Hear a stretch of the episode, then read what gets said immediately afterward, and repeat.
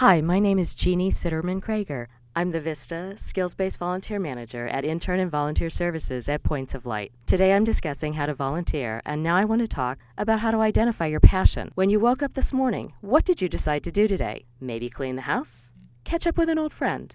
Go to the gym? Or run some errands? What about changing the world? It sounds crazy, maybe even impossible, but really, it is quite simple. The time is now, and you are the answer. You may not realize all that you have to offer, but you can start a movement that changes the world. What issues make you stop and think? What news stories make you want to do something? When you walk down the street, do you see the effects of poverty in your community? Are the rivers and streams polluted? Have you, a friend, or even a family member been personally affected by a disease? Meaningful service begins with passion. When you know what issues are important to you, Finding a service activity is a natural resort. You will be driven to act on your passion, and you can inspire others to help you. You may be passionate about a huge global issue, such as AIDS and HIV, or about something closer to home, such as the neglected state of the playground in your neighborhood. The important thing is to know what inspires you to act.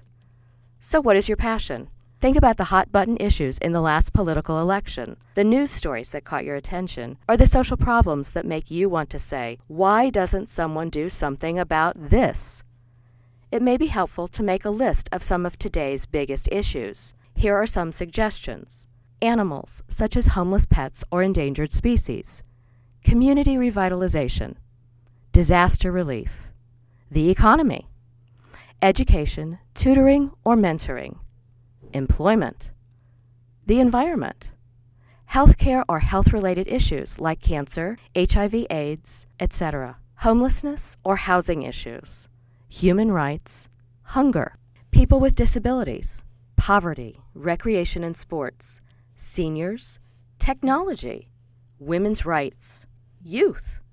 Choose the one that speaks to you the most and rank them according to how passionate you are about them. Then figure out about how you can make a difference.